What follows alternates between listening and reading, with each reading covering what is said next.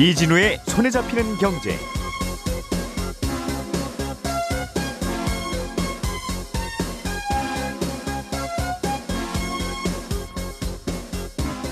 안녕하십니까, 이진우입니다. 정용진 신세계 부회장이 개인 에스엔에스에서 공개해서 화제가 됐던 구단주 맥주라고 하는 맥주 아시죠? 이 상표의 상표권이 이미 다른 사람에 의해서 등록이 먼저 돼 있다고 합니다. 어, 사업을 하다 보면 이렇게 내가 사용하려고 하는 상표가 이미 다른 사람이 등록한 상표일 경우들이 꽤 있을 텐데요. 이럴 때는 어떻게 판단하고 어떻게 해야 되는 건지 오늘은 상표권에 대한 다양한 상식들을 좀 알아보겠습니다. 해외에서 물건을 살 때 우리 돈 원화로 결제를 하면 대략 이 물건을 얼마쯤에 사는 거구나 라고 환율 계산을 쉽게 할 수 있죠. 계산기 안 가지고 다녀도 되는 건데, 그런데 이런 식으로 원화로 결제로 하면 여기에 붙는 수수료가 꽤 있습니다. 어떤 이유로 그런 건지 이 내용도 들어보겠습니다. 최근에 우리나라 가상화폐 시장이 큰 혼란에 빠져 있습니다. 가상화폐 거래소들이 이, 잇따라 이른바 알트코인들, 잡코인이라고도 부르더군요. 이런 코인들을 무더기로 상장 폐지하거나 또는 퇴출을 예고하고 있어서 그런 건데요. 최근 가상화폐 거래소 이슈들도 모아서 정리해보겠습니다. 유월 십팔일 금요일 손에 잡히는 경제, 광고 듣고 시작하겠습니다.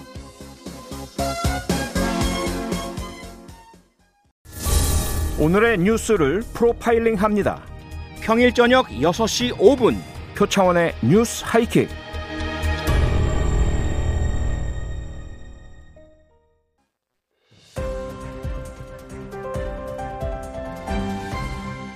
이진우의 손에 잡히는 경제. 네, 에... 파도가 바다의 일상이자 소명이라면 어제 나온 뉴스들 깨끗하게 잘 정리하고 쉽게 전달해드리는 건 본인들의 의무이자 숙명이다라고 엄숙하게 주장하는 세 분이 오늘도 나와 계십니다. 김현우 행복자산관리연구소장, 손에 잡히는 경제 박세훈 작가, 그리고 금요일에 만나는 반가운 목소리 안승찬 경제전문기자 세 분과 함께합니다. 어서 오세요. 예, 안녕하세요. 이제 슬슬 시를 쓰시네요, 이제. 이제 좋아하는 김현수 작가의 책입니다. 중간에 어... 너무 크게 웃어가지고. 네. 아직 소개해드리기 전에는 중간에 나오시지 마시고요. 예. 아, 오늘 참 경제뉴스 챙겨드리기 전에 먼저 알려드릴 게 하나 살짝 있습니다. 유월 십육일 저희가 그저께 방송에서 그 라스베가스 리조트에 우리나라 투자자들도 함께 투자했다가 피해를 봤다는 뉴스 전해드렸는데, 그때 이제 피해를 본 국내 투자자들과 투자를 주선한 증권사들 사이에 소송이 진행 중인데요. 어, 저희가 이 소송 문제를 다룬 적이 있는데, 문제 그 딜 조항이라는 거, 어, 이게 국내 투자자들은 왜 확인 안 하고 도장을 찍었냐, 이제 이런 얘기를 우리 방송에서 이런저런 이야기를 했었는데, 이 조항은 그 선순위 투자자였던 제이피모건하고 그 라스베가스 개발회사하고 개, 체결한 계약 사이에서는 포함돼 있었는데, 주간 증권사하고 후순위 투자자인 우리나라 투자자들 사이의 계약서에는 아예 계약서에 없었다. 그래서 증권사의 설명 없이는 알 수 없었던 겁니다라고 투자자 측에서 알려왔습니다. 방송 들으시고 아, 어, 이거 이거는 좀 정정해서 알려줬으면 좋겠다라고. 계약서 볼 때는 없었습니다. 아, 그 얘기를 이제 전해온 거예요. 예, 그래서 전해드립니다. 정말 많은 분들이 듣고 있는 거예요, 그러니까. 그러니까요. 이 뉴스들 그 당사자들도 듣고 아 이거는 좀 아닌데 싶어서 알려주신 거예요. 음. 자, 오늘 김현우 소장님이 네. 준비하신 아이템부터 먼저 보겠습니다. 맥주, 구단주 맥주라는 게 있어요? 이게 무슨 어, 얘기예요, 이게? 이게 사실은 출시할 음. 계획은 없다고요. 신세계 정용진 부회장의 캐리커처가 들어가 있는 맥주이긴 한데 그냥 네. 어떻게 보면 장난 삼아서 컨셉 형식으로 이미지를 올렸습니다. 아, 구단주 맥주 이런 게 있었으면 좋겠다. 뭐 이런 느낌처럼 올렸는데 음흠. 어, 정식 출시할 생각은 없다고 하지만은 이미 이 출시와는 상관없이 이 구단주라는 이름이 예, 누군가에 의해서 상표권이 등록이 되어 있더라. 음. 그래서 이걸 출시를 하려면 이 장애물을 일단 넘어야 된다라는 겁니다. 네. 어, 상표권 같은 경우는 이 지적재산권인데요. 이걸 등록하면 지정 상품에 한해서는 독점적으로 사용을 할 수가 있습니다. 그러니까 그, 여기 요에 대해서 그렇죠. 어, 구단주 의자 이런 건 다른 사람이 만들어도 그렇습니다. 되는데. 네. 그런데 어, 이제 맥주 맥, 쪽으로도 맥주 쪽으로 나는 그 상표를 등록하겠다라고 하면 그러면 다른 사람들은 맥주 쪽으로 구단주라는 이름은 못 붙이는 거죠. 아, 그게 상표권 등록이죠. 네. 음. 그래서 이게 누가 먼저 사용을 했느냐, 아이디어를 냈느냐가 아니라 누가 먼저 특허청에 등록을 했느냐, 출원을 했느냐가 먼저입니다. 이 기준이 음. 원칙인데 네. 이 원칙으로 보자면은 같은 이름으로 이제 등록을 못하거나 아니면 이미 먼저 등록을 한 사람한테 돈 주고 사오거나 로열티를 지불을 해야 되겠죠. 예. 어, 요 상표권 관련해가지고 재밌는 소식이 어제 하나 또 나왔는데요. 이 지주회사의 상표권 수입이 상당하다는 소식, 소식입니다. 이게 뭐냐면 지주회사 같은 경우는 계열사 주식을 소유하면서 거기서 배당을 주 수입원으로 한다 이렇게 알고 있잖아요. 네. 그런데 어, 계열사들의 상표권을 갖고 있으면서 계열사들로부터 상표권 사용료를 받고 있어요. 그게 음. 작년 한 해 동안 보니까 엘지나 에스케이가 이천억 원 넘게 이 상표권 수입이 있더라라는 내용이 어제 나왔었고, 엘지그룹이 그러니까 지주회사가 있고, 예, 그 지주회사 밑에는 엘지화학 뭐 여러 가지 있잖아요. 전자 뭐 다양한 자회사들이 있는데, 네, 그 자회사들한테, 네, 너희들 회사 앞에 있는 브랜드 엘지라고 하는 거 맞습니다. 그 브랜드 소유권이 엘지 지주회사에 있다. 네. 그러니까 사용료 내라. 네. 그래서 받아가는 돈이라는 거죠. 예, 그게 한 이천칠백 정도. 야, 넘게. 이거는 부르는 게 값이겠습니다. 맞습니다. 안 쓸 수가 없. 안 쓸 수가 없으니까. 네네. 아 그리고 안 쓰겠다 그러면, 그러면 사실은 안 쓰겠다 그러면, 야, 회장님이 보유하고 있는 지주회사가 돈 좀 내라는데 그걸 안 내겠다고요? 뭐 말이 안 되죠 사실은. 뭐 그럴 수는 있는 건데 이제 우리 네. 관행상은 말이 좀 안 되겠죠. 네네 그렇습니다. 음. 아무튼 뭐 이번 맥주 관련해서는 이 브랜드를 뭐 출시를 만약에 했다면 그걸 사오거나 아니면 사용료를 내야 된다.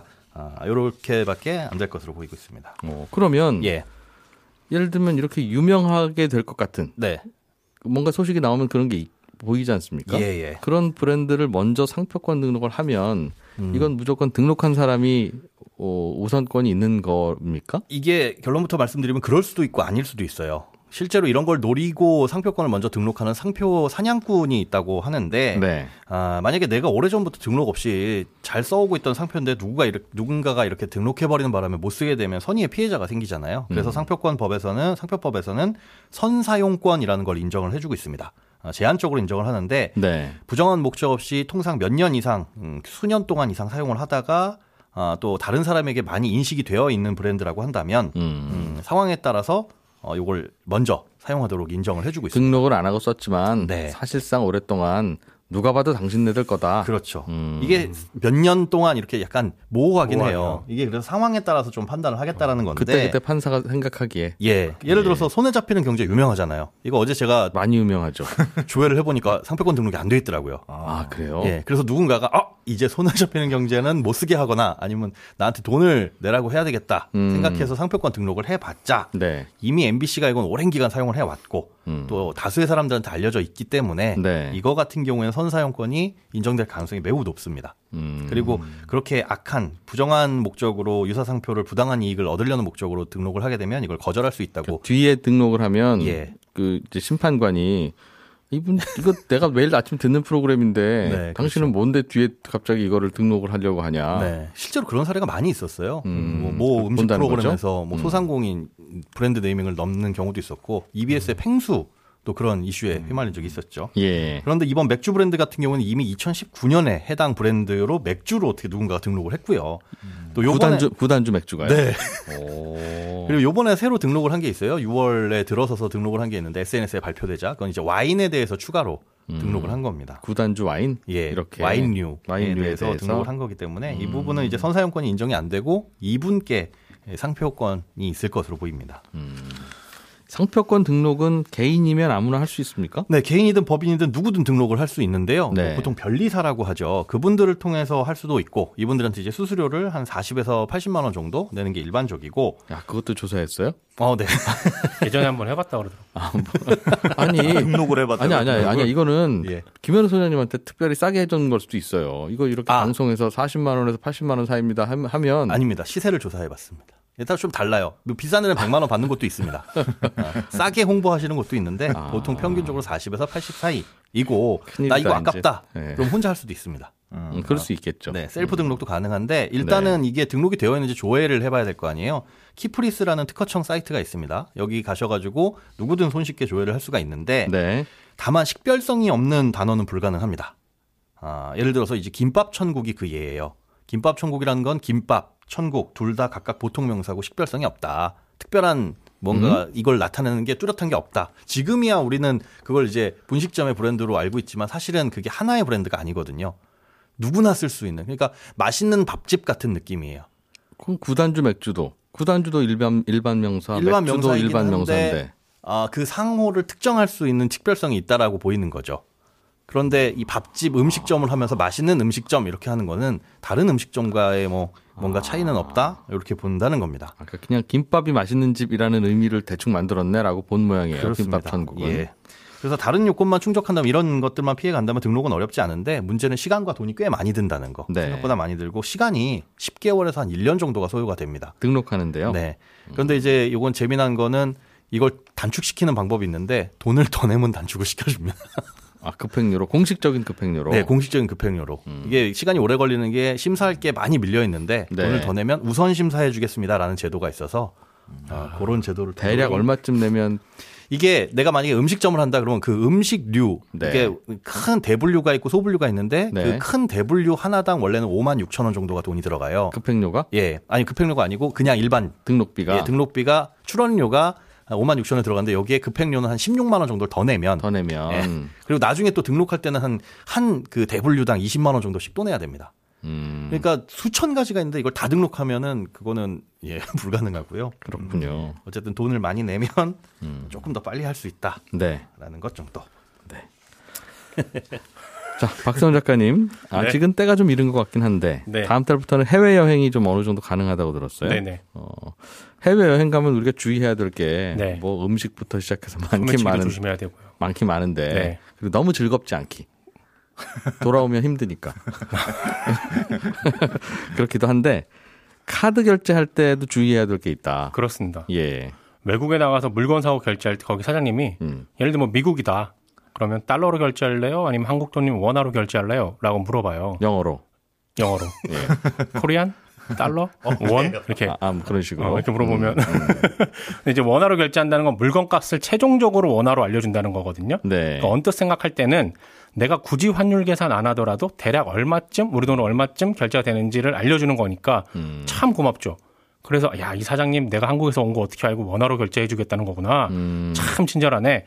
라고 생각하고 덜컥 원화로 결제하면 나중에 카드 대금 낼 때 깜짝 놀라십니다. 왜요?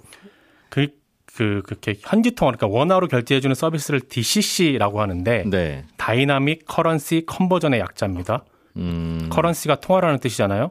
아, 그러니까, 그러니까 당신한테 익숙한 통화로 다이렉트리 바꿔주겠다. 어, 결제할 보여주겠다. 때 고객이 원하는 통화를 다이나믹하게.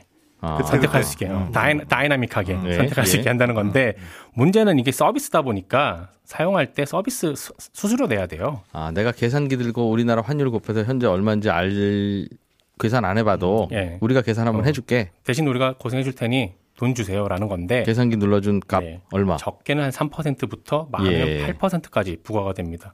아. 그러니까 해외 나가서 물건 살 때 원화로 하실래요? 라고 물어보더라도 무조건 그냥 바꿔간 현지 화폐나 아니면 뭐 달러로 결제하는 게 유리합니다. 음, 저도 가끔 가서 보면 그 신용카드 쓰고 나서 사인할 때 네. 태극기가 보이거나 네. 원화로 표시되어 있거나 네. 한 경우들이 있는데 오. 그러면 이거 아니다. 네. 유에스 달러라든가 혹은 현지 화폐로 표시해 달라고 음. 해야 되는군요. 그렇죠. 그러니까 달러는 사실상 우리가 그냥 한 천백 원 정도 하니까 간단하지 않아? 라고 생각할 수 있는데 음. 뭐 러시아나 뭐 인도나 이런 데 가면 음. 얼마인지 사실상 계산이 좀 힘들잖아요. 바로바로 계산하는 게. 네. 어, 그럴 경우에는 이런 서비스를 이용하면 얼마로 결제되는지 아니까 네. 그런 편리함이 있긴 해요. 그러나 수수료가, 수수료가 많이 붙는다는 건 분명히 아셔야 되고 가능하면 안 하시는 게 좋습니다. 이건. 백만 원짜리 물건을 살 때 이렇게 썼으면 많으면 뭐 한 칠, 팔만 원이 오, 추가로 그렇죠. 나온다는 그럴 거네요. 그럴 수 있는 거죠. 음. 그래서 어제 금감원이 네. 발표한 내용이 하나 뭐냐면 칠월 일일부터는 이런 해외 결제가 가능한 신용카드나 체크카드 가입할 때 소비자가 그 해외 원화 결제 차단 서비스 이용 여부를 직접 선택할 수 있도록 카드사가 반드시 안내를 하라는 겁니다. 음, 그러니까 이 서비스를 아예 난 이용 안 할 겁니다. 평생. 네, 차단해 주세요라고 음. 표시하면 차단되는 겁니다. 아예 그럼 평생 이거는 안 쓰게 된다. 그렇습니다. 그 카드에 음. 한해서는. 그리고 이미 쓰고 계신 분들은 네. 출국하기 전에 개별 카드사에 전화해서 서비스 차단해 주세요라고 하면 해줍니다. 디씨씨 서비스 빼주세요. 네, 음. 앱이나 홈페이지로도 신청 가능하고요. 예. 가급적 출국 전에 차단하고 가는 게 좋습니다. 왜냐하면 이게 물어보는 케이스들도 있는데 안 묻고 그냥 바로 해버리는 케이스들도 있어요. 음, 결제할, 결제할 때. 때. 예. 그렇기 때문에 차단하고 하시는 게 좋습니다. 그렇죠. 그리고 물어봤는데도 제가 못 알아듣는 경우도 많고. 그렇죠. 뭐, 뭐 이렇게 되면 한국에서 왔냐고 묻는 건지 한국 돈으로 보여주냐고 묻는 건지. 들리는 건 이제 원 들리니까 원 오케이 이렇게 되는 거죠. 그렇죠. 코리아 그러면 어, 예스 예스 하고 하는 거잖아요. 그렇습니다. 저만 그런가? 그냥 이거 아예 필요가 없는 서비스 아닙니까? 존재할 필요가 없는 서비스. 음, 대략 그렇죠. 대략 그 나라 가면 이 나라 환율이 대충 얼마니까. 네. 대충 얼마인지 물건 살 때도 대강 머릿속에 갖고 사는 거고. 네. 그렇죠. 그런 거 상관 안 하고 장바구니에 담을 만큼 여유 있는 분들은 굳이 계산할 때 또 계산 안 해봐도 되잖아요. 그렇습니다. 음. 그래서 차단하면 좋을 것 같은데 왜 안 아, 예. 되는지 궁금해서 어제 금감원에 물어봤는데 예. 결론부터 말씀드리면 금감원이 차단할 권한이 없습니다. 이 디씨씨 수수료 서비스라는 게 외국 신용카드 회사랑 외국 가게 주인 그리고 디씨씨 개발한 업체랑 나눠 갖는 구조였거든요. 수수료를. 네. 그러다 보니까 이걸 막게 되면 우리만 못하게 막게 되면 통상 마찰까지 생길 수 있는 문제입니다. 아, 다른 외국인이 왔어요. 그렇습니다. 유럽에서도 이런 게 문제가 되니까 서비스 차단하려고 하다가 통상 마찰 문제로 없던 일로 했던 적이 있다고 하더라고요. 음. 그러니까 금감원 역시 그걸 하지 말라고 막을 권한이 없고 네. 그러니까 서비스를 원칙적으로 못 막습니다. 음. 반대로 네. 해외에서 우리나라로 온 외국 관광객들 있죠. 네. 우리도 마찬가지로 서비스합니다. 중국인들 중국인 관광객들이 와서 음. 물건 사면 달러 아니면 위안화 물어보고 중국인들은 위안화로 할게요. 이러면 그럼 수수료 뗍니다. 아, 가, 그리고 그 가게 주인하고 그렇습니다. 이 서비스 해주는 업체하고 나눠 먹는다. 카드사하고 나눠 갖는 거죠. 예. 그러니까 가게 가, 주인도 받는군요. 가게 네. 주인도 어느 정도 받습니다. 그래서 어느 정도 받는지가 어제 궁금해서 예. 취재를 해봤는데 그건 알려줄 수가 없다 그래가지고 대충 반반 나눌 것 같은데요. 어, 취재는 어, 안 됐어요. 가게 주인한테도 떼어줘야 오는 그렇죠. 손님한테 물어보지. 물어보지. 물어보지. 어, 한국에서 오셨군요. 원화로 결제해드릴까요? 뭐 이런 네. 식으로 물어보지. 음. 가게 주인한테 하나도 안 떨어지면서 왜 물어봐? 말도 안 통하는데. 그래서 오늘의 결론은 음. 이 서비스는 원천적으로 차단 안 된다. 그러니까 네. 나가실 때 음. 전화해서 차단하고 가셔라라는 거고 카드 얘기 나온 김에 하나 더 알려드리면 카드 포인트 쌓이잖아요. 요걸 네. 현금으로 바꿀 수가 있는데 어제부터는 어카운트 인포라고 예. 금융결제원에서 만든 홈페이지 있어요. 음흠. 여기 들어가서 조회해보고 현금으로 바꿀 수 있는 아. 포인트 있으면 현대카드는 안 됩니다. 현대카드를 제외한 나머지 카드는 거기서 바로 현금화할 수 있게 바뀌었습니다. 내가 저, 카드 포인트가 있는데 네. 쓸 때마다 미리 써주세요라고 하지 않으면 항상 영수증 받고 나서 아유 카드 포인트 쌓여있네 하고 네. 뒤늦게 알잖아요. 그렇습니다. 그런데 그러지 말고 어카운트 인포라는 홈페이지에 들어가면 내 거 다 알 수 있다. 다 알 수 있습니다. 그리고 거기서 바로 현금으로 찾을 수 있어요. 아, 그 내 계좌로 보낼 수 있다는 네, 거죠? 네, 그럴 수 있습니다. 음. 좀 귀찮긴 한데 본인 인증 때문에 그래도 예. 들어가서 찾아보시고 예. 되면 하면 좋은 거니까요. 해보시기 음. 바랍니다. 현대카드는 왜 안 되는지는 궁금한데 이건 따로 나중에 네. 시간 될 때 알려주세요. 알겠습니다. 예, 안승찬 기자님, 네. 요즘 코인 투자하시는 분들 아주 화나, 화가 많이 나 있어요. 그럴 것 같아요. 예, 네. 갑자기 내가 투자한 종목이 상장 폐지된다고 거래소에서 아. 갑자기 그냥 통보만 하고 왜 상장 폐지예요? 라고 물으면 특별한 대답잖아. 답은 없고 예.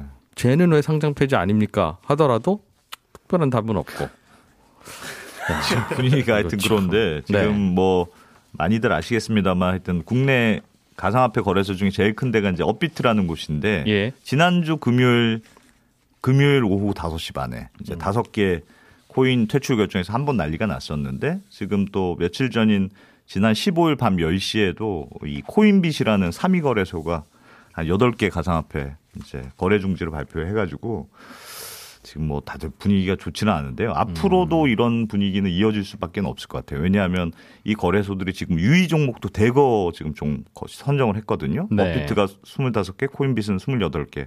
근데 음. 유의 종목으로 되면 보통 일주일 정도 있다가 퇴출 여부를 결정한다고 하는데 예. 지금 분위기로는 퇴출이 많이 될 것 같은 그런 분위기입니다. 음. 지금 코인빗의 경우는 지금 전체 상장된 코인이 한 칠십 개 정도였는데 지금 네. 퇴출하고 유의 종목 선정한 게 서른여섯 개거든요. 그러니까 반을, 절반 이상을 반을 퇴출시키고 반을 없애버린다. 뭐 이런 분위기여서 왜 갑자기 이러는 거예요? 하, 그러니까 이게 정확하게 설명하는 사람은 없어요, 사실. 근데, 아무도 이 일이 벌어지고 있는데 왜 이러는지에 대해서 설명 정확하게는 없습니다. 근데 이제 이런저런 추정이 있는데 아, 일단은 구월 달에 특정금융정보법이라는 게 시행이 되거든요. 그게 시행이 되면 이제 지금은 거래소가 아무나 마음대로 이제 등록 자기가 만들어서 이제 거래소를 만들 수 있는데 그때는 등록된 거래소만 이제 운영을 할 수가 있습니다.